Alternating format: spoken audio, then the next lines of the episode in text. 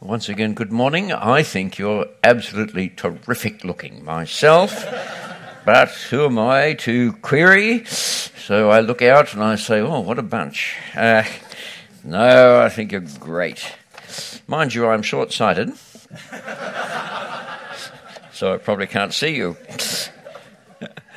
we're going to turn to God's Word again, thank God, and we're going to pray first of all for His blessing. Our Heavenly Father, we thank you, you have not left us in ignorance and darkness, but have given us the light of your word. And we pray now, Heavenly Father, that your Holy Spirit will teach us this morning the truth of your word and help us to believe it and obey it for Christ our Saviour's sake. Amen. Amen. Amen. Now, um, You've got an outline there. The first question, it consists of a group of questions. The first question is, What's your name? Please don't answer, it's okay. Uh, but as long as you know, that's the important thing. Uh, mostly our names are given to us, aren't they? I had no, I had no say over what my name would be. It was my dear mother. She named my elder brother Ralph after her dentist. So I was very lucky to get away with Peter, and uh, meaning, of course, rock and uh, or Pebble, and uh, Peter Frederick. I never liked Frederick uh, until later on when I discovered it was a very royal name. Peter Frederick Jensen. Terribly unimpressive sort of name, but it was given to me. It was given to me. Your name was no doubt given to you. Likewise, uh, my name has meaning, and uh, I'm not sure about your names, but I presume many of us uh, these days don't have a meaning to our name, but uh, mostly uh, names have meanings. Rock, for example, comes from the New Testament. If you have the name George, which is unlikely, but it's possible, there's a George here. If so, uh, it means farmer, uh, and uh, God is described as George. So you're very um, classy, very classy name. Uh, your name has a purpose. Why do you have a name? Well, there are purposes in the name, aren't they? To identify you. Say, this is George. This is Georgina. This is that person. To identify you. Uh, to act as self identity. I am Peter. That's who I am. And uh, it gives you that self. Occasionally, of course, you don't want to self identify. I was pulled up by a policeman a little while ago, and I did everything to tell him my name was John Smith. Uh, but unfortunately, he wanted to see my license. And uh, hmm, uh, going through a red light with a policeman right behind you is not a good idea. Uh, I discovered uh, we identify, people identify you, and we self identify. I heard a story during the week of a man who'd committed a great crime in the United States of America. He fled, he came to Australia, and the first thing he did was change his name. And it wasn't until he's long since dead he'd become a respectable citizen in Australia, uh, the people discovered that he was the villain who'd done this murder and then escaped from jail in the United States. Uh, but he got away with it because he changed his name. If you like, he changed his identity. He changed his identity. Now, that idea of identity and identification, who I am, has actually become very significant, particularly uh, in this generation. Uh, it is especially the uh, uh the twenty year olds and below and in age who are asking themselves, just well, who am I? My body is the wrong shape. I am simply not the person I want to be. I look in the mirror and I'm ashamed of who I am. My body is the wrong shape. Or even, and this is becoming extraordinary, this sort of wave that we have here, I'm the wrong sex. Uh, I'm, I'm a male caught in a female body. I'm a female caught in a male body. And I have to change my sex.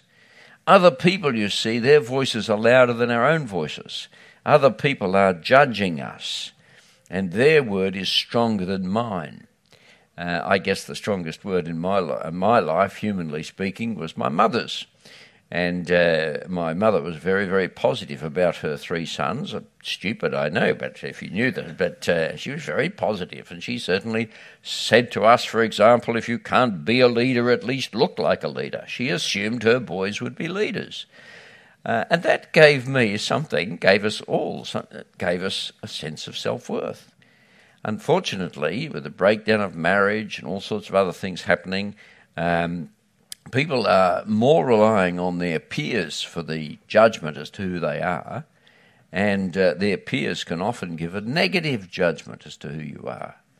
And so there's this great crisis, indeed, uh, you could call it that, I think, of other people judging me, and their word is the strong word rather than my word or even my mother's word. I can see it in their eyes. They're judging me. They, they think I'm no good. I can see it in their attitude towards me. And it creates deep anxiety, which is one of the marks uh, of uh, the generation mostly in this room. A deep anxiety centered on the question of who am I? What's your name? Well, it's deeper than uh, just simply what's your name. It's who are you? Who are you? And so the question comes up indeed, who am I?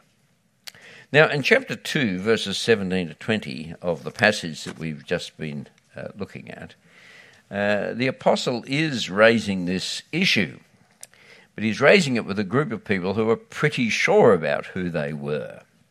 It was not a problem for the Jewish people. I don't think self anxiety and introspection, oh, what do they think of me, was much of a problem for the people that he was speaking to. On the contrary, they knew who they were and were proud of who they were. Uh, if you look uh, at verse 17, if you call yourself a Jew, if you rely on the law and you boast of God, you know His will, and approve of what is superior because you are instructed by the law, if you're convinced that you're a guide for the blind, a light for those who are in darkness, an instructor of the foolish, a teacher of little children, because you have in the law the embodiment of knowledge and truth. What a list of positives. And uh, people had this very positive view who belonged uh, particularly to the elite of the Jewish nation. There were people in the Jewish nation who felt otherwise. Uh, but he's speaking here to the to the elite, the people who really rejoiced in their Jewishness because of all the superior things which it gave them. By the way, we need to be careful here because um, uh, our our language here uh, may suggest that Jews are, are not very good people and not very nice people and that sort of thing. Uh, I hope if you have any Jewish friends, you rejoice in your Jewish friends. And uh, I grew up, actually, I grew up in a part of Sydney which was in those days about 50% Jewish. I thought I was a minority. Uh, then I discovered they were. Uh, but uh, it, was, uh, it was very wonderful indeed. And we need to be careful here. We're not talking about Jews and saying all Jews are this, that, or the other. Paul himself was Jewish. And always remember the Lord Jesus was Jewish. Okay? So we esteem and honour uh, our Jewish friends. Uh, however, one of them, namely Paul, was able to point out the problems. And he was doing so so that he could see that we have problems. Okay, so bear that in mind. So this is not a problem uh, for uh, uh, self identity was not a problem for the uh, at least the upper class Jewish people of Paul's day. They were a minority. They were a minority, of course, in the world, uh, but um, that meant they clung together. They were very to this day. We have Jewish people. we don't have Philistines. We don't have, uh, you know, Manians or something like that, but we have Jewish people. Why? Because they're so cling together. It's such a powerful, such a powerful thing. Uh, they were a minority. They clung together, but they were proud of their identity. Other people despised them, but they were proud of their identity. Uh, you see, why? Because they were the elect ones of God. They were God's chosen people, and He told them so. Well, that's how would you like to be? God's a bit like getting up on speech day at school, isn't it? And getting the prize as dux. You are the one. And everyone applauds, some with hate in their hearts, of course, but nonetheless, you are the one. And they were the dux of the human race. They were the one, not ducks and quack quack. I mean, they were the, they were the dux, the number one of the human race, elected by God. Wow. It was God's opinion of them that they were so wonderful. Uh, they were elect of the true God, and therefore, look at verse uh, 17, they boasted in God. They boasted in God. Um, uh, they were one big family. They gained their identity from their group. Uh, they didn't matter what the outsider thought of them. Uh, the group thought they were great, and you know what it is to have a group, to belong to a group, and to be sustained and uh, honoured by the group. It's very, very powerful. Uh, they were safe on the day of judgment. They were safe because they had the law. Indeed, not only were they safe, they were the teachers of the law. They were superior. They, they were able to instruct the blind, uh, light for those who are in darkness, an instructor of the foolish, a teacher of the truth of little children. Uh, they had the law, the embodiment of knowledge and truth. They had it all. Now,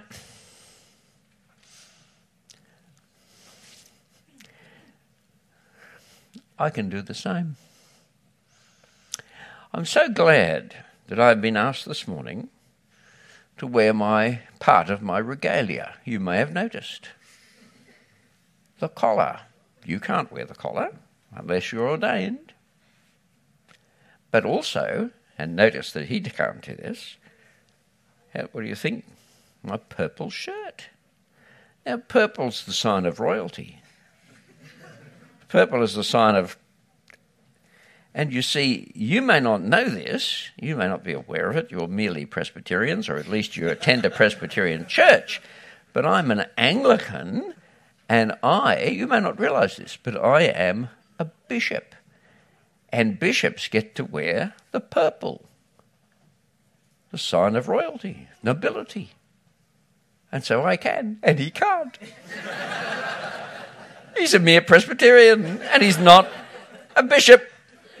And furthermore, you may not be aware of this, but I think I ought to tell you just in case. I was not merely a bishop, I was an archbishop. And I'm still allowed to call myself an archbishop in certain circumstances, the Archbishop of Sydney. Invited to the governor's house, in uh, part of the uh, when the Law Society holds its annual function, the Archbishop of Sydney is invited to be there, honoured by the crowd, so to speak. Uh, now, if you looked at my personal life, why, why do I, why am I like this? Well, because of my achievements, frankly.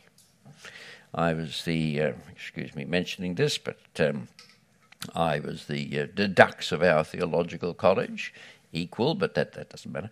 Uh, the winner of the Hay Sharp Prize, uh, Bachelor of Divinity with honours from London University, Master of Arts with honours from Sydney University, where I used to lecture as well.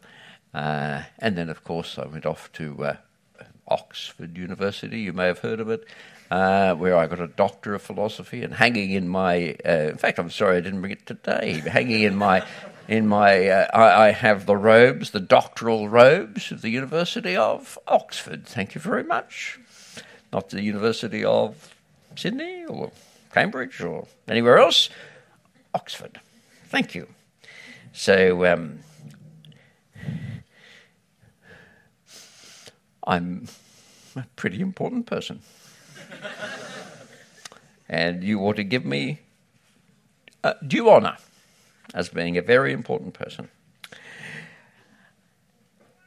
I guess you could uh, you could have a little little bits of honour yourself. You might have achievements in your bag of achievements. Uh, certainly, something else you've done is you've joined a church. Uh, you weren't Jewish, but you have joined the church, who are now the people of God. Uh, you've joined a Christian family, so to speak. Other people believe the same thing as you believe. Uh, doesn't this help you with your identity crisis? Who are you? You're a child of God. You have joined the church. People here smile at you instead of frowning at you. Maybe it's because you've had all these achievements that you can answer the question Who am I? Well, the apostle goes on with this question Yes, but who are you?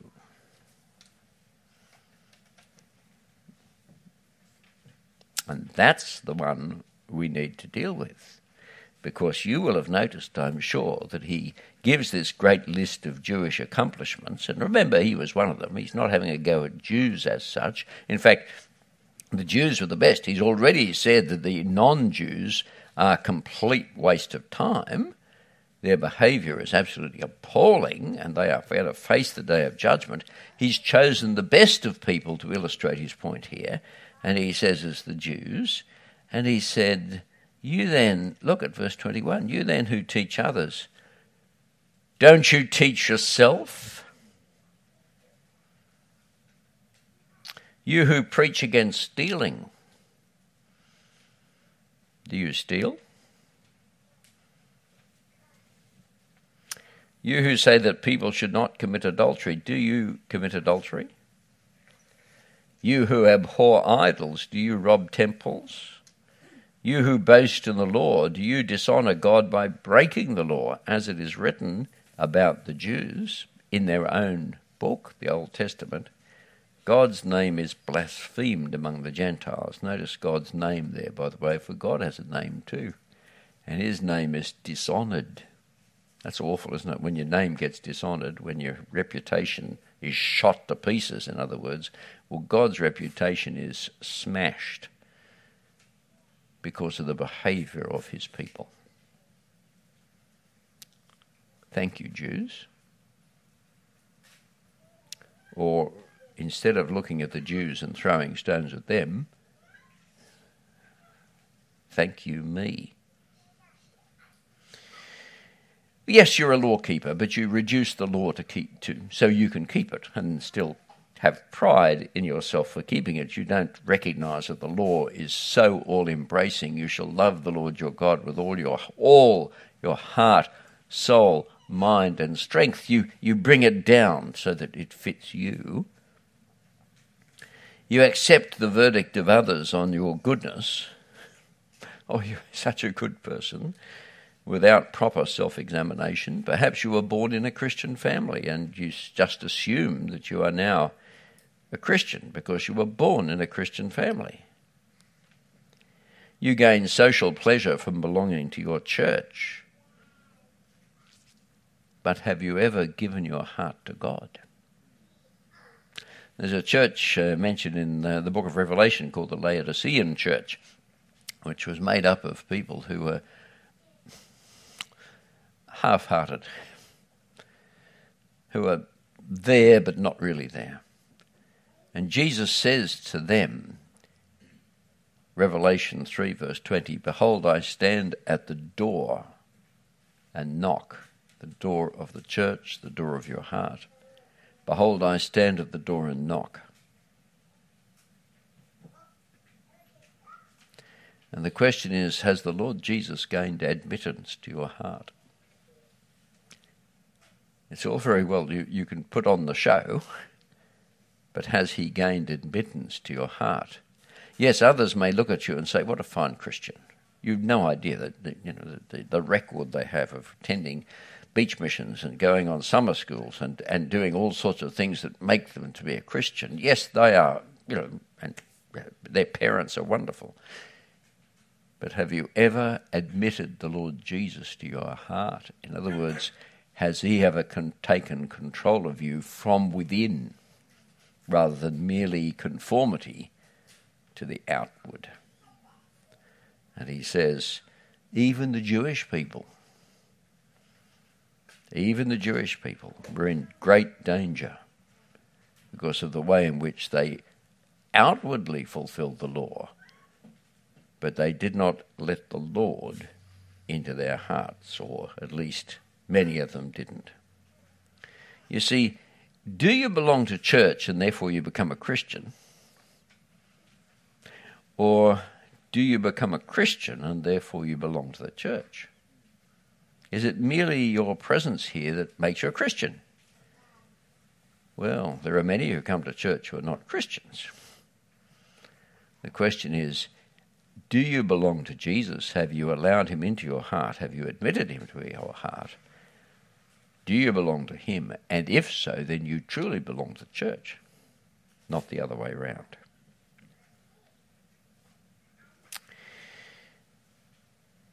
And so, who are you? And who says who you are? There's a, there's a great passage, by the way, in uh, Philippians chapter 3, where Paul is making the same point, but he uses a different illustration, so to speak. In fact, he's using an illustration about himself. And uh, this is what he says. He gives, uh, you remember how I gave my list of achievements? Remember that? What was it again? The Hay Sharp Prize. Doesn't it sound wonderful? The Hay Sharp Prize. Yes, I was one of those. Only one each year, except for the man who equalled me. But uh, lectured at Sydney University. I didn't mention that I failed Sydney University and was kicked out several times, but I did lecture there in the end. I got there. Well, Paul says, listen. He says, uh, chapter 3 if someone thinks they have reason for confidence because they are bishops, no, he doesn't say that. He says, because they have reason to put their confidence in the flesh, in other words, human accomplishments, I have more. I'm better than you, whoever you are. I was circumcised. Now, circumcision was a little operation performed on males uh, eight days into their lives. Uh, and uh, it was a sign of the covenant. God said, uh, These people are in covenant with me, and as a result, their males will be circumcised. This didn't happen in other uh, societies in the day. It was a sign of the covenant between God and his people. Paul says, Well, I was circumcised at the right time. I was circumcised on the eighth day uh, of the people of Israel. I was had the right family. In fact, not just that, of the tribe of Benjamin, pretty good, part of the right family. I lived in uh, Vaucluse, shall we say. Uh, a Hebrew of Hebrews. Hebrew of Hebrews. I was not just one of them, I was one of them, top, top of them. The dux, if you like. In regard to the law, a Pharisee. He was so proud of being a Pharisee. A good, the Pharisees were the people who took the law most seriously. Uh, as for zeal, I persecuted the church. Oh, yes, this man has what I would call runs on the board. Uh, and he says, As for righteousness based on the law, I was faultless. When you measured me according to my version of the law, I committed no sin. That's because he brought the law down to his size. But this is what he says then But whatever gains were gains to me, I now consider loss for the sake of Christ. What is more, I consider everything lost because of the surpassing worth of knowing Christ Jesus my Lord, for whose sake I have lost all things. These things have just been stripped off him now. He himself is now persecuted. I consider them, listen, he uses a very, very strong word here, which doesn't quite come out in the translation, but I won't repeat what he says. He says, I consider them garbage that I may gain Christ. Do you really think? Do you imagine for a moment that I am proud of being a bishop? It's a lot of nonsense. It's a it's an important role that somebody had to do, and they found some idiot to do it. It's and in order to make him feel that they should do it, they get, allow him to get dressed up and to strut the stage and to be important. It's garbage. It's absolute nonsense when it comes to what really matters. And what really matters is Jesus. Knowing Jesus, my Lord. That's the only thing you need to know about me. I am a sinner. Paul says he was the worst of sinners, so I'll say, okay, well, I'm near him. I too am a sinner. I have nothing to boast of, nothing in my hand I bring. Simply to his cross I cling. That's all I've got.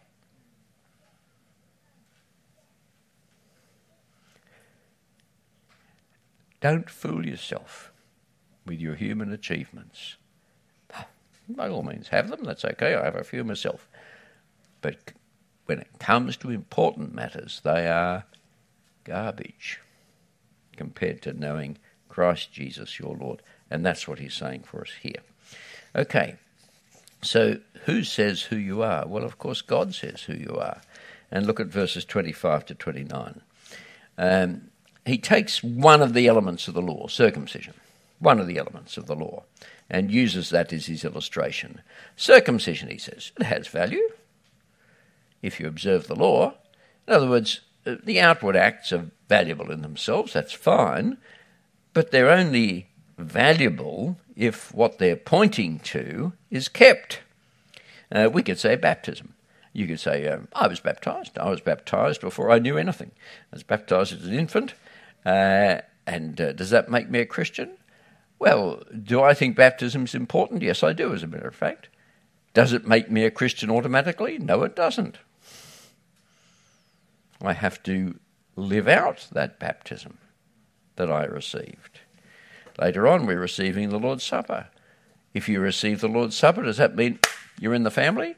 No, only if your heart is right with the Lord Jesus. That's what he's saying here. Circumcision has value. The Lord's Supper has great value in telling us about Jesus and his death on the cross. But only if you are right with Jesus. If you, uh, if you then break the law, you become as though you had not been circumcised, he says. An outward show does nothing. What it points to, and what circumcision points to, and the Jewish people knew this because it was in their Bible, is the need for repentance. Now, I want you to look up, if you've got your Bible there, I want you to look up Deuteronomy chapter 10. Deuteronomy chapter 10. So it wasn't that Paul is saying something here which uh, he made up.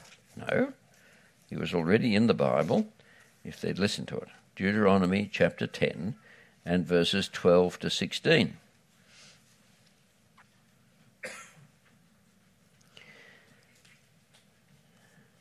What does the Lord your God require of you but to fear the Lord your God and to walk in obedience to him, to love him, to serve the Lord with all your heart, with all your soul, and to observe the Lord's commandments and decrees? To the Lord our God, he says, um, belong uh, uh, the heavens, even the highest heavens, the earth and everything in it. Uh, yet the Lord set his affection on your ancestors and loved them and has chosen you, their descendants, above all the nations. Circumcision, circumcise, sorry, circumcise your hearts, therefore, and do not be stiff necked any longer. Circumcise your hearts. Every Christian is circumcised not in the outward sense. The need for circumcision as a, relig- as a uh, religious ritual is no longer here because the law has now turned into what it was always repentance. If you have not repented, then you're not a Christian. And repentance isn't just remorse or regret isn't just remorse or regret, isn't just saying, oh, I'm sorry, I shouldn't have done that. Oh, I, I, oh dear, I've really let, let you down. It's not just remorse or regret. Repentance, listen, repentance is a profound turn. In a sense, it's a, it's a oncer. It's the, it's the moment of when you turn from yourself with all its weaknesses and foolishnesses, or the self that boasts itself, turn away from self and turn to the Lord Jesus. Repentance is that moment when you say, I am no longer living for myself.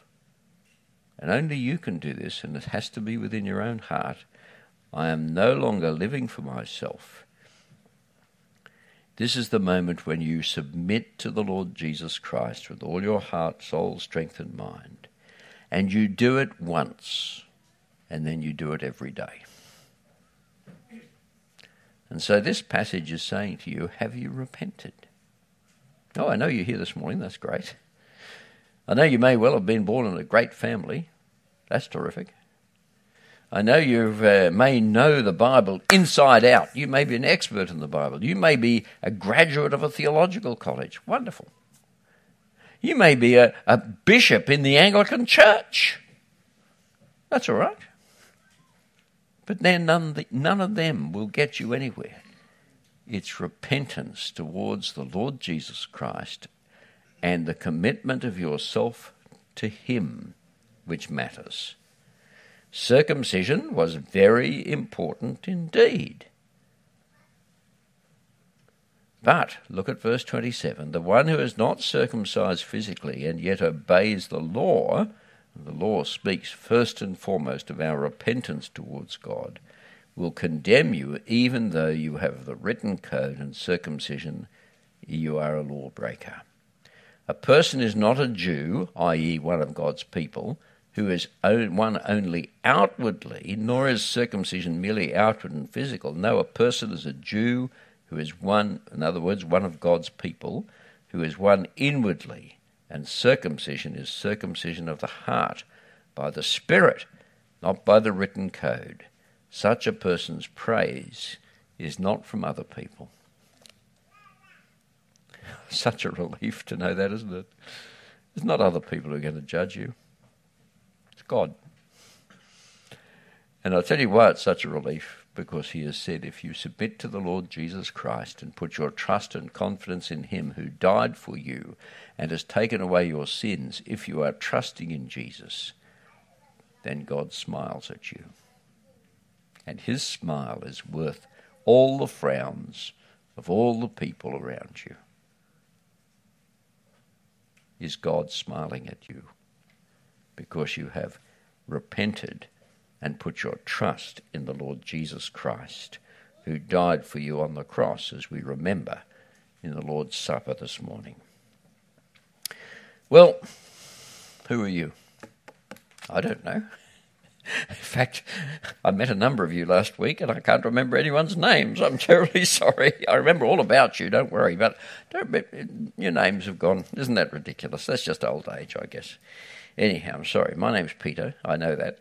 Christine tells me every morning, so I remember it. Okay. That's just a joke. Um, who are you? Well, you're all sorts of things, and good. That's fine. You're a graduate too. That's excellent. You are an engineer. You are a vet. You are this, that, or the other. Yes, your profession. Yes, you are all sorts of things. Or you may feel I'm a nothing. I don't know. But you know, whether, you whether your life is filled with accomplishments and you are very proud and mum and dad are so pleased with you, or whether your life is filled with failure and disaster, you haven't passed things and in fact you've done the wrong things, and people look upon you and sneer. It doesn't matter. What really matters is what God thinks of you. And he says to you, if you repent, if you let the Lord Jesus into your heart, if he is your one who is in charge, then, little one, you are my child. I am your father, and your life is now safe in my keeping. Who are you?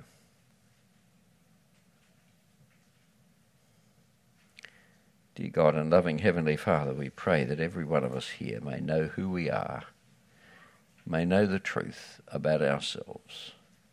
We pray, Heavenly Father, as sometimes we despair and become so broken about these things, that by the power of your Holy Spirit, you will circumcise our hearts. Help us to turn to you in repentance and faith, and find that in serving Jesus, we have everything. And we pray for these mercies in his precious name. Amen.